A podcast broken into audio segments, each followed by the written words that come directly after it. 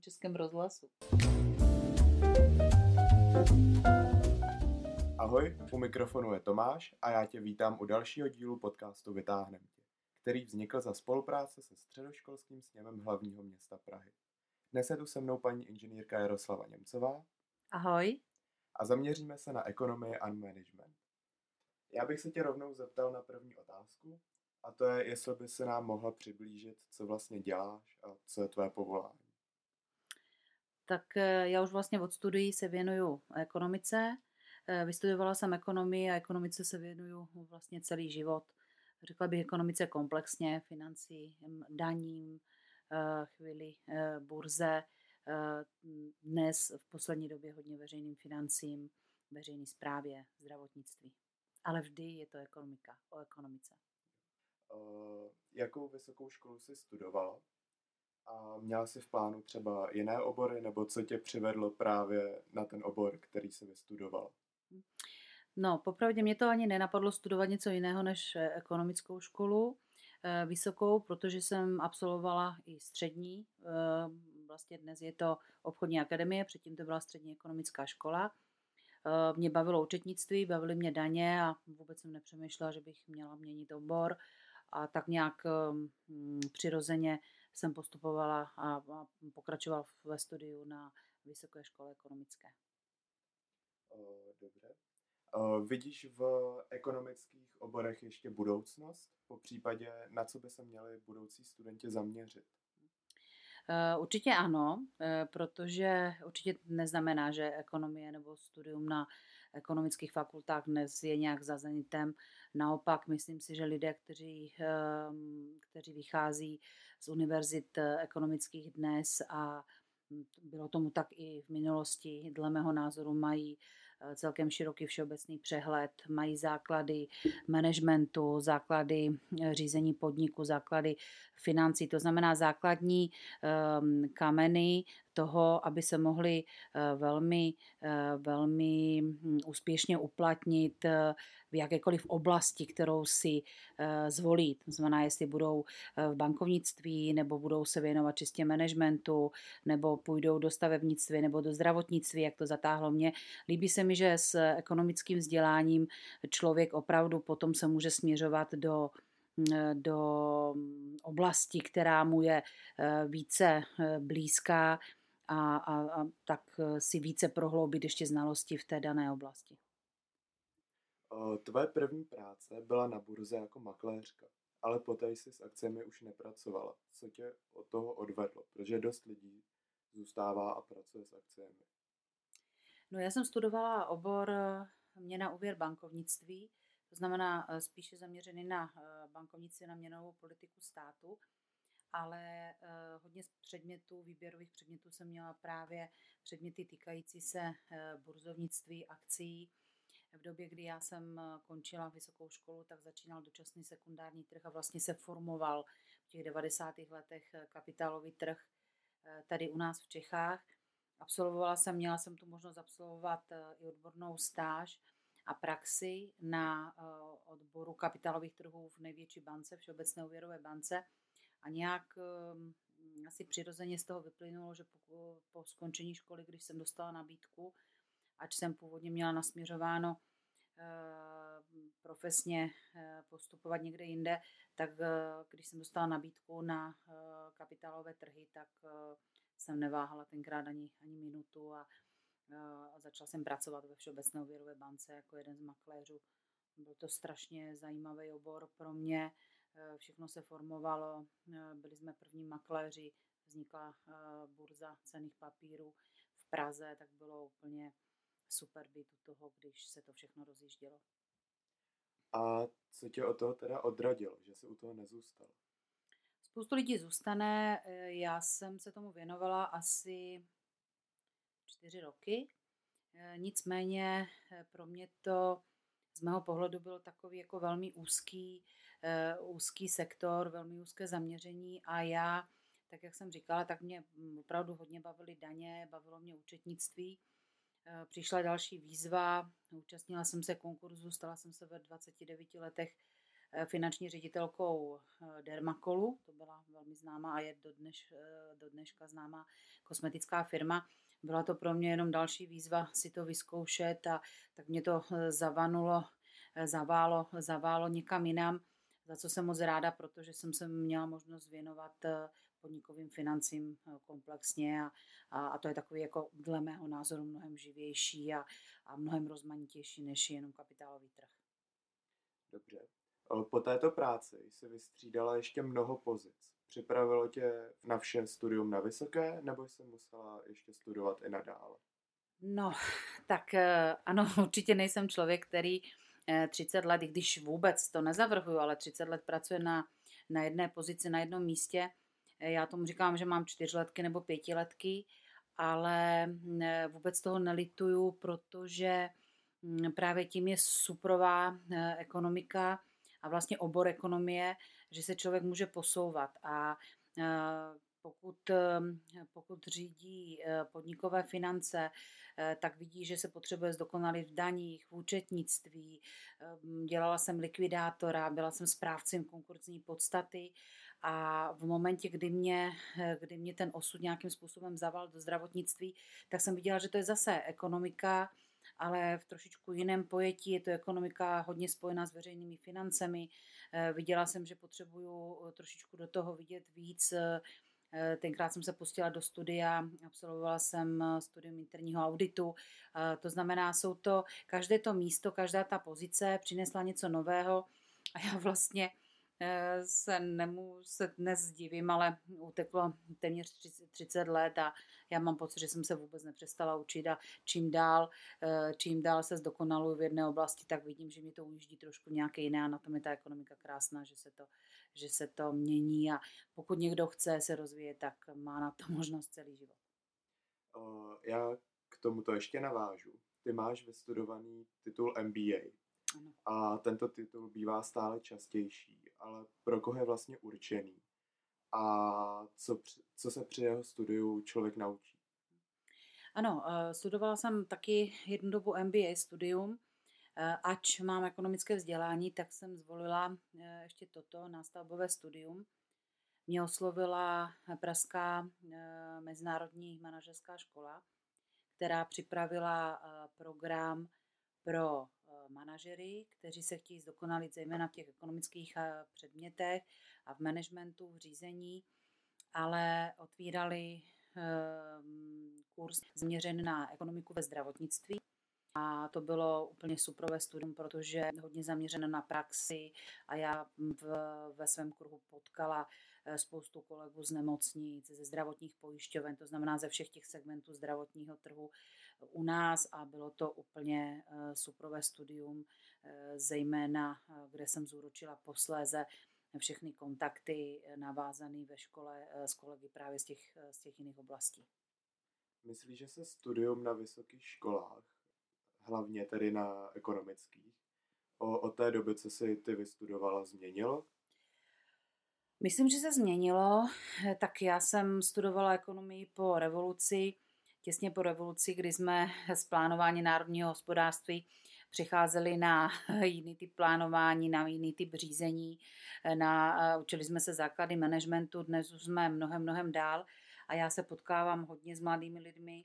Eh, párkrát jsem měla možnost eh, i hm, si vyzkoušet přednášky na Vysoké škole ekonomické a já jsem z lidí, kteří dneska vlastně přichází z ekonomických škol do praxe, uh, úplně nadšená a strašně ráda je i vlastně beru do týmu, protože mají drive, mají úplně jiný rozhled, než jsme měli my, možná i tím, že eh, cestují, absolvují už při studiu zahraniční stáže, mají obrovský rozhled, přehled, mm, možná mají i mm, trošku víc eh, sebevědomí, než jsme měli my. A proto jsem za to moc ráda, když, když i ve svém týmu můžu mít mladé lidi. Je to super si říkala, že absolvují zahraniční stáže a ty sama si chvíli studovala v zahraničí. Hm. Myslíš, že je to důležité na tomto oboru? No, já sama jsem studovala ještě v Kijevě tenkrát, protože to bylo před revolucí. Ono na západ se um, vyjet téměř nedalo, dalo se studovat pouze v Německu účetnictví. Uh, myslím si, že hm, ale jedno je společné, ať člověk vyjede kamkoliv, kamkoliv na světě, kde je ale postaven před eh, situaci, kdy se musí sám o sebe postarat, musí se nějakým způsobem zařídit tak, aby opravdu přežil a aby se mohl realizovat a třeba i vedle toho studovat. Je to obrovská eh, životní zkušenost, která eh, je, myslím, v životě i pro další hm, život prostě nenahraditelná. A co praxe při studiu ekonomie? Je důležitá? No, eh, tak praxi při eh, studiu Vysoké školy ekonomické zrovna já a ze svých zkušeností můžu opět vycházet, považuji za super a za strašně důležitou součást studia. Eh, já sama jsem hm, téměř celou dobu pracovala na víc než poloviční úvazek v auditorské firmě, která hm, mě zase otevřela obzor směrem k účetnictví, k daním a ať když člověk absolvuje, tak eh, je eh, přímo v tom prostředí, je přímo eh, v praxi, přímo věci, které se učí, je super, že si může vyzkoušet i třeba účetnictví nebo řízení, nebo mnohé projekty. Ehm, vlastně dostává i takové ty základní návyky, rozlídne se, vidí přímo v té praxi, co bude potřebovat, na co se zaměřit při studiu, na co se zaměřit třeba i v tom studiu dalším poté. A to považuji za naprosto ekonomické školy za eh, stěžení. Je obrovský rozdíl, pokud přijde absolvent a, a zeptám se ho, ehm, tak co umíš, tak eh, přijde a řekne jsem inženýr, super, ale co dál? A na to se dneska eh, ptají téměř všude takže je perfektní, pokud eh, člověk eh, může se prokázat jakýmikoliv praktickými zkušenostmi vedle toho studia, tak je to deviza, která eh, každého absolventa postaví zase o, o, o, o level výš, pokud se uchází o jakoukoliv práci. Takže dnes myslím, že je i velká, velká chuť a že to sami studenti znají a a máme mnoho nabídek eh, v práci pro, pro stáže a, a já zase strašně ráda jako pracuji s mladými lidmi, protože eh, mnohé firmy uh, už takto mezi studenty si zase vybírají svoje, svoje budoucí mozky. Velmi často to dělají velké auditorské firmy, účetní firmy a tak dále, kteří prostě už, už loví na ty vysoké škole um, ti, um, ty, ty, ty studenty, kteří jsou pro ně perspektivní. Dobře. Dnes se často mluví o sladění profesního a rodinného života. Ty jsi byla na mateřské dovolené dvakrát. Je těžké se v oboru ekonomie a managementu vrátit do práce a skloubit to následně s rodinou? No, no, obecně skloubit rodinu a pracovní život eh, Eh, o tom se hovoří nejenom v ekonomice a v ekonomických profesích, ale hovoří se o tom eh, a řeší to ženy v každé profesi, pokud chtějí něco dokázat, pokud se chtějí nějak rozvíjet, nějakým způsobem dál posouvat. Tak jednoduché to není, ehm, určitě ne, ale mm, já po mnoha letech a po opravdu zkušenostech s dvěmi dětmi můžu říct, že to stojí za to eh, snažit se i v té práci eh, postupovat. Není to vůbec jednoduché. Skloubení rodinného a profesního života není vůbec jednoduchá záležitost. Je to běh na dlouhou trať a je to o velkém managementu a o velkém skloubení.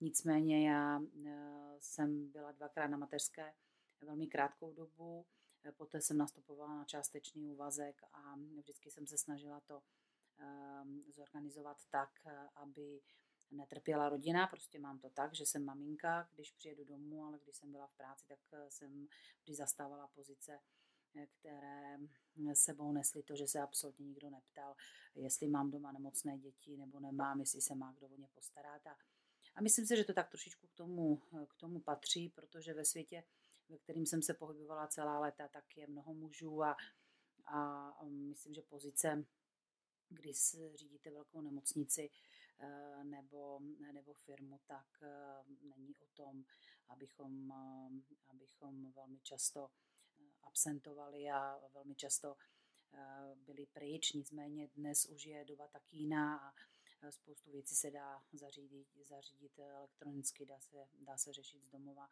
A pokud se to maminkám povede, A pokud jakoukoliv maminku vidím na vysoké pozici, tak, tak si dnes už umím představit, co to stojí za úsilí, protože je to úsilí. Jsou to, jsou to noce a jsou to víkendy, kdy se pracuje, ale určitě skloubit se to dá.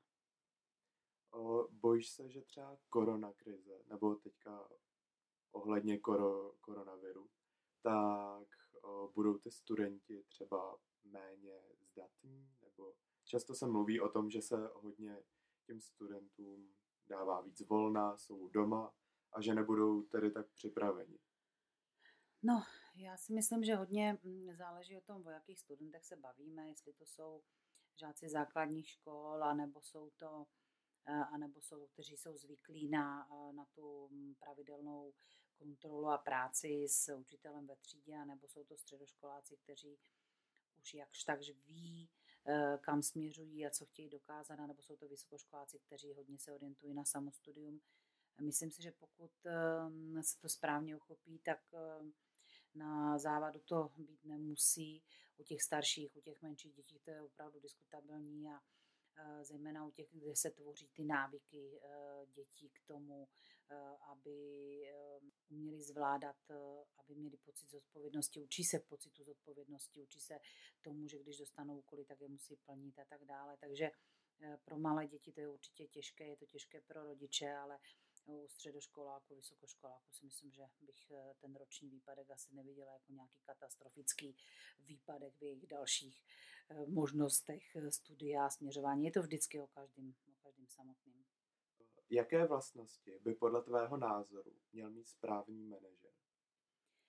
No, o tom jsem se, nebo nad tímhle tématem se z času na čas zamýšlím.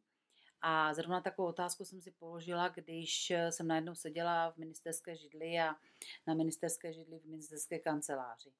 Eh, co člověk musí, eh, musí mít za předpoklady, aby mohl řídit, eh, třeba jako já jsem měla rezort Ministerstva práce a sociálních věcí, kde najednou jsem měla řídit asi 25 tisíc lidí pod sebou. Je to stejné, jestli řídí rodinu, firmu, malou rodinnou firmu, nebo řídí velký závod, nebo řídí ministerstvo. Je to vždy o tom, že eh, člověk musí eh, vědět, co chce, musí být hodně empatický a je strašně důležitý, aby uměl naslouchat. Eh, já mám zásadu takovou, že mám strašně ráda kolem sebe lidi šikovné, kteří mi pomůžou, absolutně nepovažuji za ohrožování, pokud mám ve svém týmu lidi, kteří některou oblast zvládají eh, lépe než já. Naopak, jsem za to moc ráda, ale proto je velmi důležité lidem naslouchat a mm, eh, snažit se eh, opravdu o takovou tu týmovou hru, protože sám člověk nezvládne, nezvládne vůbec nic. Co by se vzkázala mladým lidem, kteří nevědí, jak dál? jsou teďka na rozcestí, jestli jít na vysokou nebo jít rovnou pracovat po střední škole a po případě, jak se rozhodnou třeba pro správnou vysokou školu. Pane Bože, vždycky a určitě za každých okolností, pokud jsou k tomu možnosti a pokud eh, mají minimální mm, předpoklady, samozřejmě taky musí mít předpoklady, pokud mají předpoklady k tomu, aby mohli studovat, tak určitě studovat dál. Někdo ví od mala, eh, co chce dělat, orientuje se nějakým směrem, eh, ví, že to bude dělat a bude to dělat do konce života a bude spokojený. Nikdo neví, nikdo neví v 15, neví v 18, neví ve 20, nikdo neví ani ve 30, co vlastně chce dělat, tak, aby ho to bavilo. Je super, když ho to baví, ale třeba to nenajde na, na první dobrou. Eh, přesto všechno ale říkám, pokud člověk se vydá a studuje, třeba to, co v tu danou chvíli zajímá, a by to nemusí být na celý život, tak mu to přinese mm, obrovský rozhled, nadhled, možná i chvíli mm, času ještě popřemýšlet a poznat nějakou oblast blízká, aby věděl, že třeba zrovna tady ta ho nebaví, ale je to super a určitě studium. Dokonce se nebojím říct dnes, že studium po celý život je, je super a to je to jediné, co toho člověka může posunout, pokud nechce chodit od rána od 8 do, nebo od 6 do, do 14 nebo do 15 do práce a, a pak mít klid, ale chce se posouvat a chce, aby ho ta práce naplňovala a bavila, tak to je jako jediný předpoklad k tomu, nebo jeden z nejdůležitějších předpokladů k tomu, vedle samozřejmě zdraví, aby se mohl někam posunout. Tak jo, já bych ti chtěl moc poděkovat za rozhovor a s vámi diváky brzy naslyšenou. Mě bylo velkou radostí a budu se těšit příště. Děkuji, nashledanou.